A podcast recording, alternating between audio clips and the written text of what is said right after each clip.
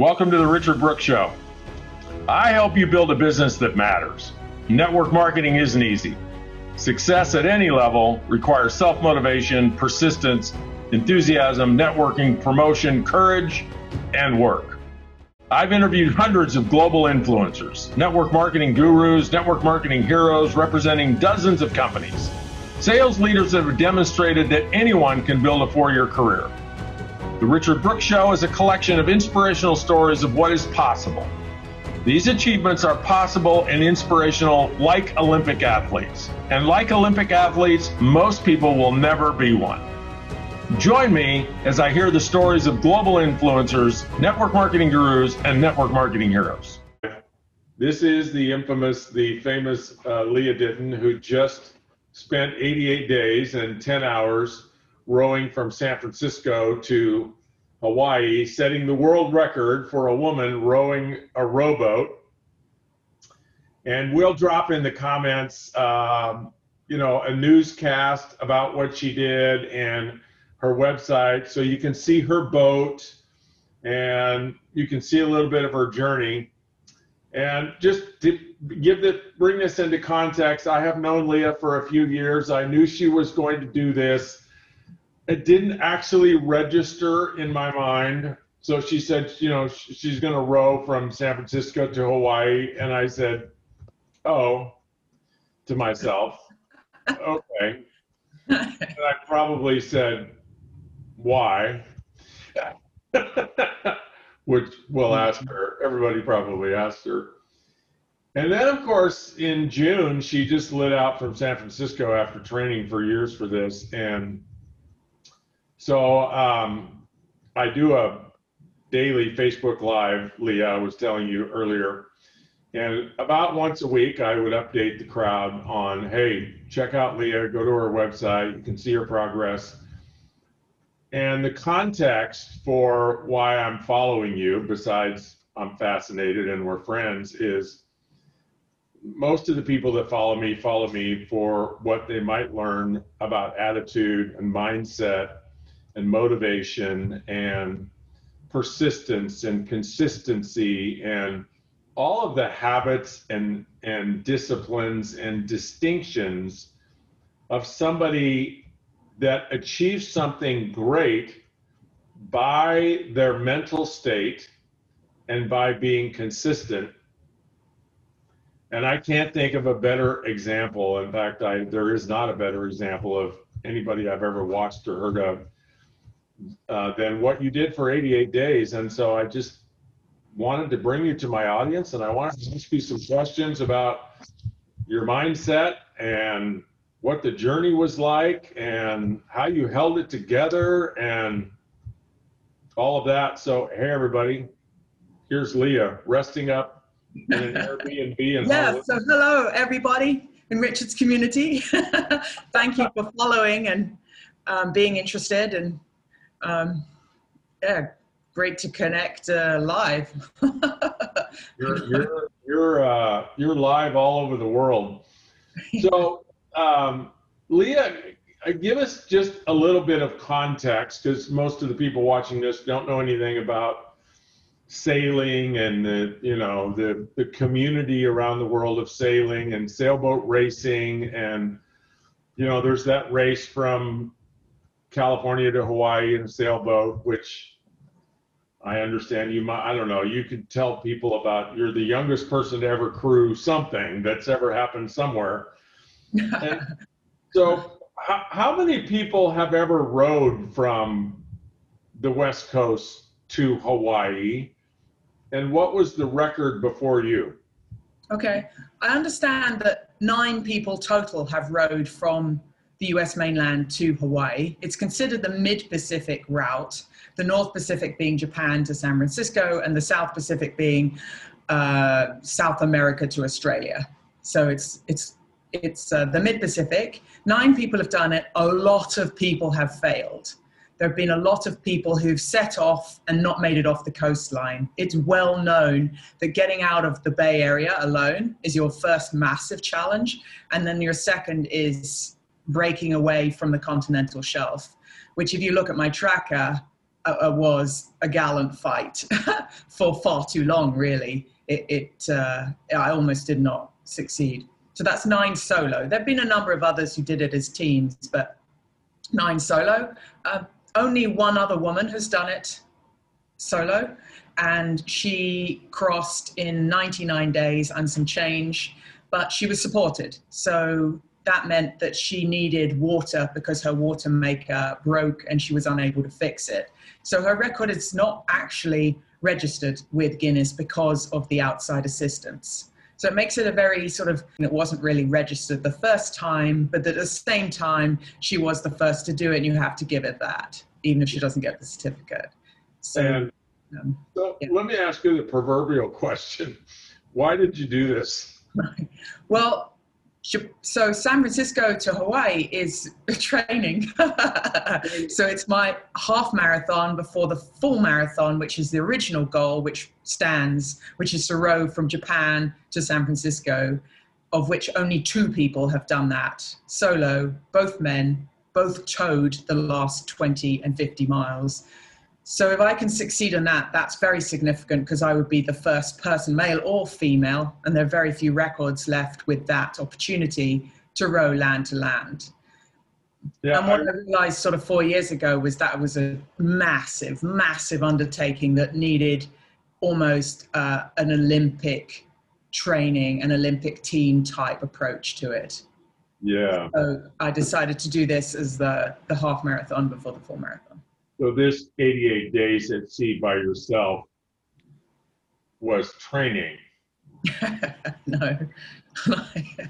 yeah, so 86 days actually. But yeah, that's why it wasn't really publicized when I left. You know, I left with two Guinness witnesses clocking the time of my departure. And that was it. You know, there was no press for three days. But I had broken out of San Francisco and boom, you know, then it it took hold. People started following. Give us a little bit of the a sense, Lia, of your daily routine. And so we'll get it. There'll be a picture in the comments of the boat. How long was the boat? And and did you have a bed? And did you have a bathroom? And how many hours a day did you row? And when did you sleep? And how did you sleep? And can you just give people a sense of the logistics of what a day rowing at sea looks like? Okay, so my boat is 21 feet. It's an ocean rowboat. So it has a cabin at one end that I sleep in and a sort of cabin at the other end for storage. And in the middle, I row. And I would row as many hours as I could sustainably.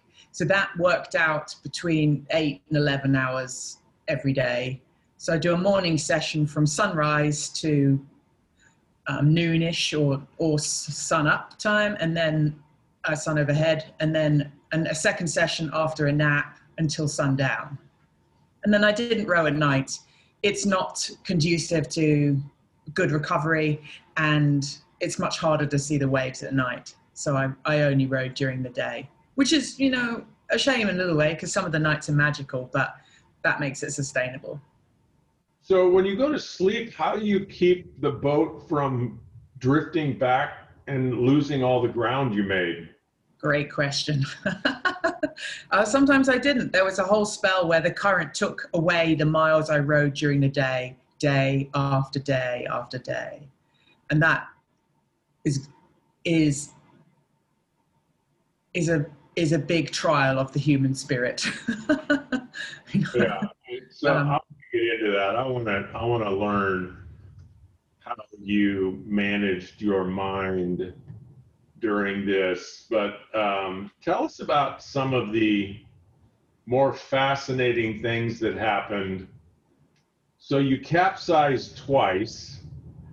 Right. So the first time, let let me just explain what that means because most people don't really know. The first time I capsized, I was rowing and I was thrown out of the boat. The boat turtled and did not come back round.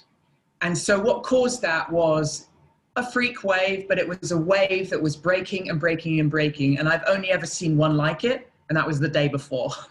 and so once it started to go into the third break, it created an avalanche of water. And I knew that no matter what boat I was in, we were getting rolled. I knew when I saw the waterfall, literally waterfall, we were going in. And so um, I, I mean, I got thrown into the water. It still quite inconceivable to me how I managed to turn round a 1,300 pound boat myself. And so I know. That, so it was right side up. Yes. Like people would maybe know about that in kayaking. So the kayak is upside down and you got to yeah, right. you, you kind of climb up it and then your weight brings it back down. But you, my weight's not significant for 1,300 pounds to bring it back down. So what must have happened was wind or wave came along a little bit at the time and we, it coordinated. But you miss one beat of time in that and the boat settled. It's not rolling back. I mean, the minute I was in the water, I knew my chance to roll that back round was right now. You know, if, if I waited one second, we, we were now in a quite serious rescue situation for which most people, to be honest, do, do not get recovered. Yeah. So speaking of quite serious rescue situation, who's coming to get you a thousand miles from shore? I was about five or six hundred from the west coast at that point, so there were shipping lanes nearby me. However, when I rolled the second time, that was not the case. I was a thousand miles from land and 36 hours from the nearest shipping lane, which stunned me even at the time. And so, okay, we have the two capsizes, but the other thing that was a bit of a surprise in this, on this trip was sharks. But we know that there are sharks in the in the ocean. We know they're in the Pacific. We don't expect to see them, or them doing laps around my boat, which was the first shark I saw, and the second one ravished the tuna fish that were following me. It was like being in an episode of, you know, National Geographic in the middle of it. um, yeah, I, I, remember reading about this. You had yellowfin tuna that were following you every day right next to the boat. Yeah, it was like a fish escort. And they were big. They were four feet, five feet, and beautiful. I mean, I'd be hard pushed to want to fish them. They were just so stunning to watch.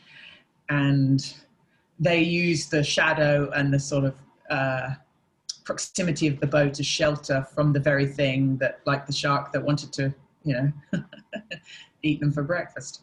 Right. Uh, amazing. So, so Lia, when's the first time mentally on this voyage that you started questioning whether you could do it you would do it. How many days out? Before I left, actually, because um, uh, someone died on that route a little further ahead before I left, and then another person died uh, a few weeks in. She was a friend of yours too, wasn't she? She was another ocean rower. Um, we're a small community. It affected me greatly, and the first one, you know, the could be rationalized. You know, he had made a lot of decisions that led to the boat capsizing and his demise. But Angela really didn't, the second one. She was found attached to her boat in the water. Um, and then a German ship diverted to recover her body. Um, but she was on my path, and that was really tough. You know, I was going to row past the lat long that she had, that was her last. And I think, really, in hindsight, there should have been a discussion about me aborting the trip. Because of mental uh, attitude or weather or. It just puts a shadow over it. It just, right. uh, in a way that you can't quite understand at that time. It's something you haven't, do you have to digest? And you can't do it while you're in the boat. Like, I mean, I had a sister ship to her boat it was so very much could have been me. Um, and then it was nearly me. you know, you know? so uh, twice. so uh, that was difficult, you know, and yeah, it was difficult. What's the story you told yourself that had you go anyway? I trained for this. I trained for this like no one else has trained for this. So you were prepared. Yes. Mm. Even psychologically to deal with all the events that I had to deal with. so um, now you're out at sea. When's the first time out at sea you said to yourself, oh, crap, this isn't good. How do I get out of here? well, I've been training for this for four years. Obviously, a lot of, you know, blood, sweat, and uh, hustling has gone into this. So, uh, you know, I, I wanted to be there. I wanted to do this. The only time in my entire career I've ever wanted to get off a ship was after the second capsize. Because the first capsize you could rationalize as a freak wave. But the second you really couldn't. You know, there was fundamentally something wrong with the boat. It was unstable. It didn't have enough lead low down. And no amount of putting water in the boat could change that and I knew it.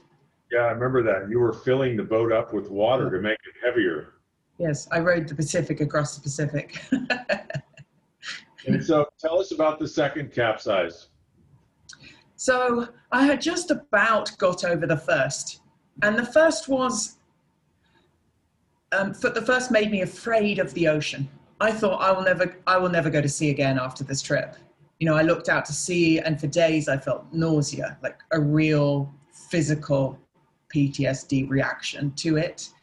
And the only way I could sort of continue was to keep kind of giving it space. So I talked about it in my blogs, which felt uh, extremely vulnerable, you know, but I kept allowing it to, to be there. You know, um, I think Elizabeth Gilbert has a wonderful quote which says that fear can come on the bus, but fear cannot drive, but fear can have a seat and I think that's important to acknowledge that that's it, it's there, and to just keep acknowledging that that's there, and then you can keep going. To suppress it is a very bad idea. Anyway, so we just got over that. and then the weather had turned great. Finally, I had sunshine. Finally, I was out of this endless bank of unlimited clouds. Things were good. I was on track. And I took a nap. And out of the blue, I mean, the, the way there was cross swell, so it wasn't a freak wave, but it's just a wave that caught the boat and over we went again. This time with the hatch open and I was asleep. So the first thing I know is I'm thrown against the wall and we're upside down and there is a mammoth amount of water pouring into the hatch and a voice in my head screaming, get out, get out, get out. You know, you're going to drown. And, and then the boat self-righted um, and we were left uh, full of water. So the boat was leaning hard over. That's very, very dangerous because if another wave came, boom, we, we wouldn't roll back You know, the, the boat was precarious and unstable and everything was soaked. And I just couldn't believe that this was happening again. but, but in that moment, now I, I have to save myself. Okay, the moment of emergency is gone, but we are now in this very precarious situation. I have to bail that water out and I have to bail it out now. So I'm getting everything that's heavy and putting it on one side and um, just bailing. And what kind of stuff did you lose in those two capsize? What kind of stuff like was destroyed and useless that was, I don't imagine you super overpack for a trip like this. You probably figured out how many days this was going to take you and designed everything down to the milligram. What did you lose and have to throw out or didn't work anymore? I lost the communication devices. So I had wired the boat. 100% of it was wired by me, not necessarily by choice, but because of COVID, the electrician wouldn't come. so, in a way, it's a huge godsend because if you wire it once, you can wire it again and you can find the problems. And when things are wet, you know immediately what to turn off. So, the electronics were fine. I mean, you really couldn't continue if they weren't. It, it, it would just put, make things extraordinarily hard. But um, so what I lost was the mobile communication devices, the email device, the the ability to send back videos, um, and that cut me off. So now you've gone through this thing, but and all you have is a, a, a bad telephone. and would so, you have a sat phone? A sat phone, yeah. But sat phones are now old technology compared to these mobile sat dishes that enable you to use WhatsApp while and have a great phone call while you're at sea. A great expense, mind you. So, so I lost that, but also everything was wet, and now we have a mold problem. You have to wash everything. So the first capsize gave me a sort of damp cave kind of mold, and the second capsize gave me a mildew kind of mold. And so after both capsizes, I was washing and washing and washing because you've got to keep that out of your lungs. And the only way to do that is to keep on top of it, eh, to air and dry and wash continuously. So I know everybody's trying to figure out, well, like, how do you do laundry on a rowboat? well, you can do three items at a time at the most per day, and you need to do it on certain days where they're not going to get sprayed by salt water. And uh, it's using water that you create to drink, so you have to manage that in a bucket, in a tiny bucket. Wow. So tell me about rowing, Lia. That's 86 days. And just to give you context, a lot of the people that I work with, what they're trying to figure out how to do mentally mm-hmm. is get motivated to do something. Maybe it's around fitness, maybe it's around building a relationship with someone, maybe it's around business development, you know, making sales calls they're trying to figure out how to do something that maybe takes somewhere between 30 minutes and two hours a day in the comfort of their home where their life is not at risk and it's really not that difficult to do and probably the biggest challenge they have is you know they might do it for a week and then they get distracted or they get lazy or they get negative and they then they they fall off the wagon and they lose their consistency. How did you deal with the motivation of rowing every day? Now, I know you kind of had to row or you're lost at sea. But how did you deal with that from a motivation standpoint? Rowing every day for 8 to 11 hours for 86 days how did you get up for that? Do you love rowing that much?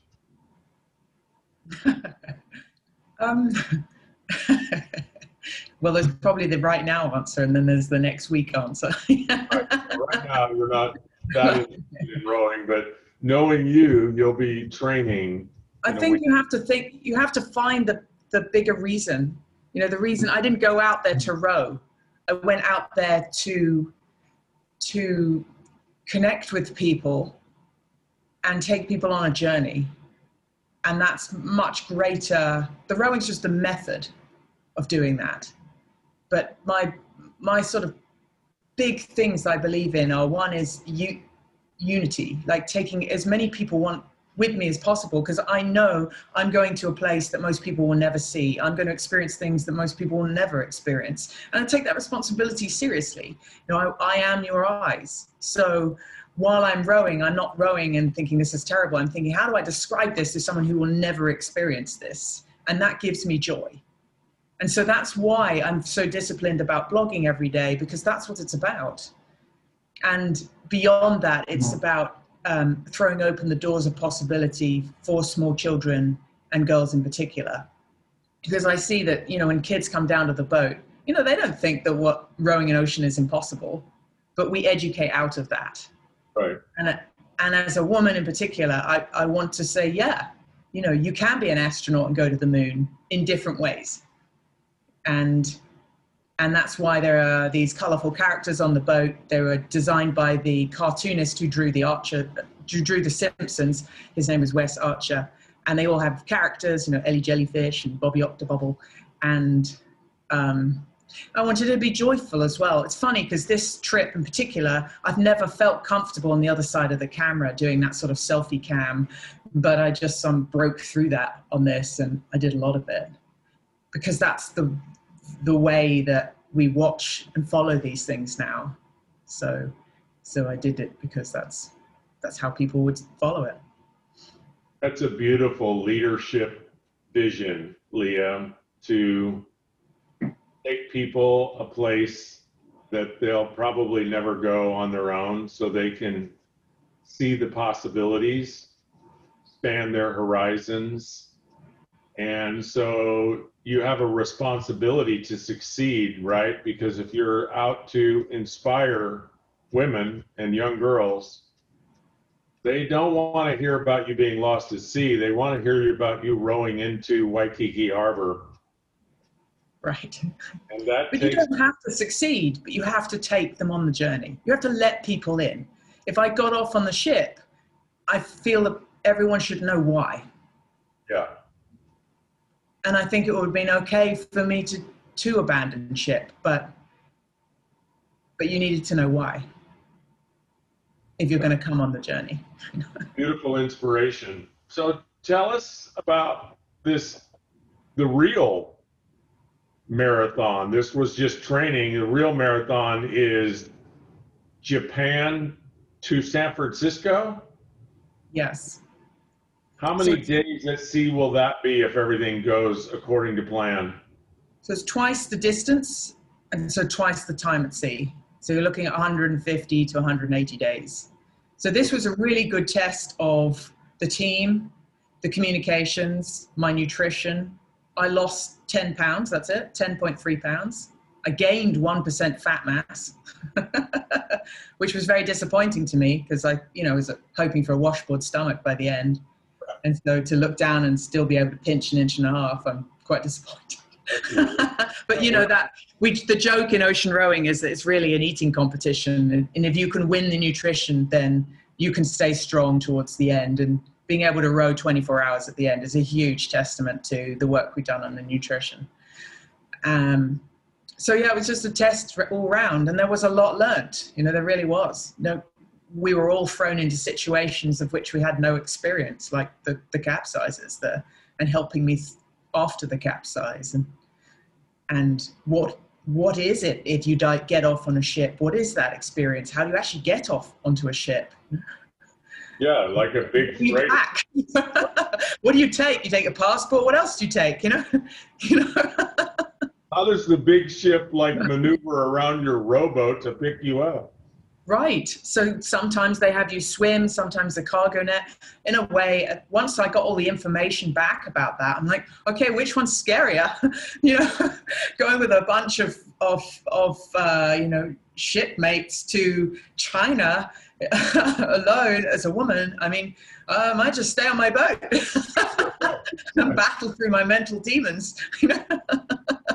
So people probably want to know what you ate and what was your nutrition, and I'm proud to be a very small part of that. But what did you eat on that boat every day?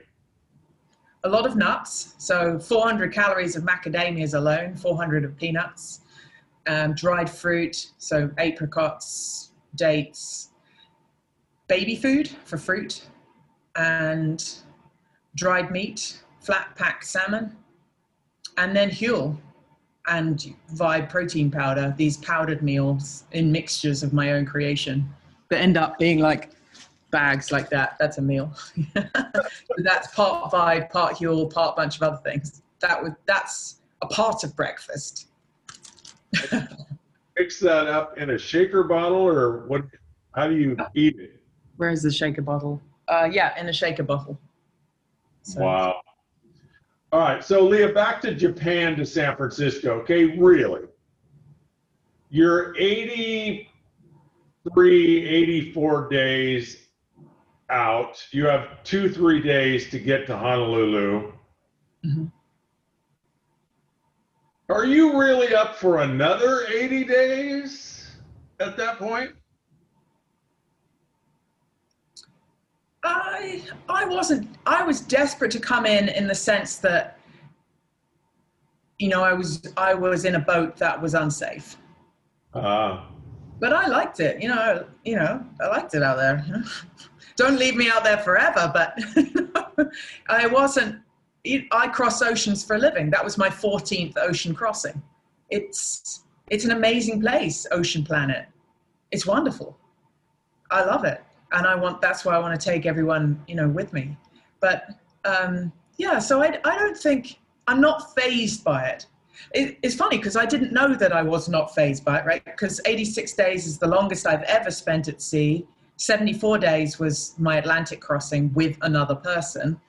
And prior to that, my longest solo is 29 days. So um, once you're over the 40 day hump, like off the one month misery moment is big, you know, where you can't quite remember the departure and the arrival seems almost unreal and out of reach.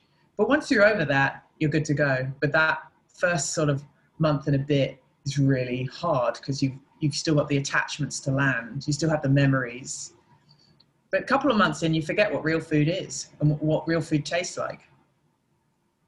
And what land looks like. And yeah, is it still there? well, then you get a bit concerned, you know. So. Wow. I, but that I, won't be next year. It was scheduled for next year, but there's no way that I can recover and prepare in time now for next year. And yeah. so I decided that I'm going to slice up this boat. So I'm flipping the schedule. The plan was to slice up my boat after rowing the North Pacific. And I've been selling the slices. It's an art project called Slice of History. And each slice owner buys a three inch ring frame of the boat. And the idea is that these slices would go on the walls of homes and offices and schools not to tell my story, but really what it's come to represent, which is perseverance and dogged, unwavering perseverance, determination and dogged wavering. Just said she's buying a slice, but um, wow. So I don't know. I don't even know what else to ask you, Lia. That's I, I mean, well, I think if you're, if you're talking about coaching, I think there's something I'd like to tell your audience if that's okay.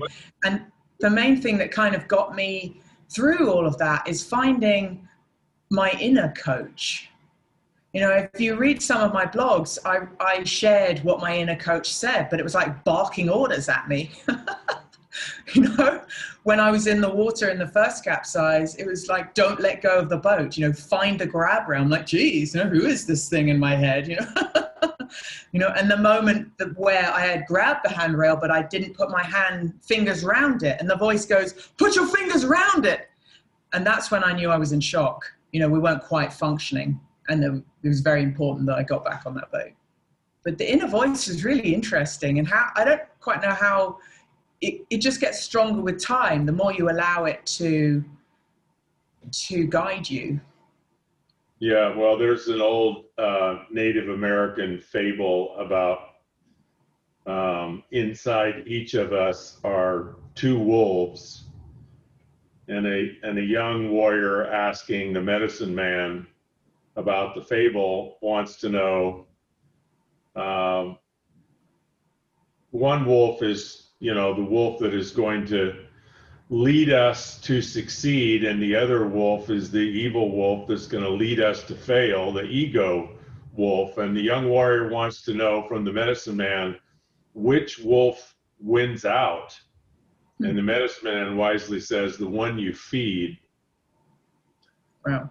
So that inner voice you have fed, and you fed it long enough and potently enough.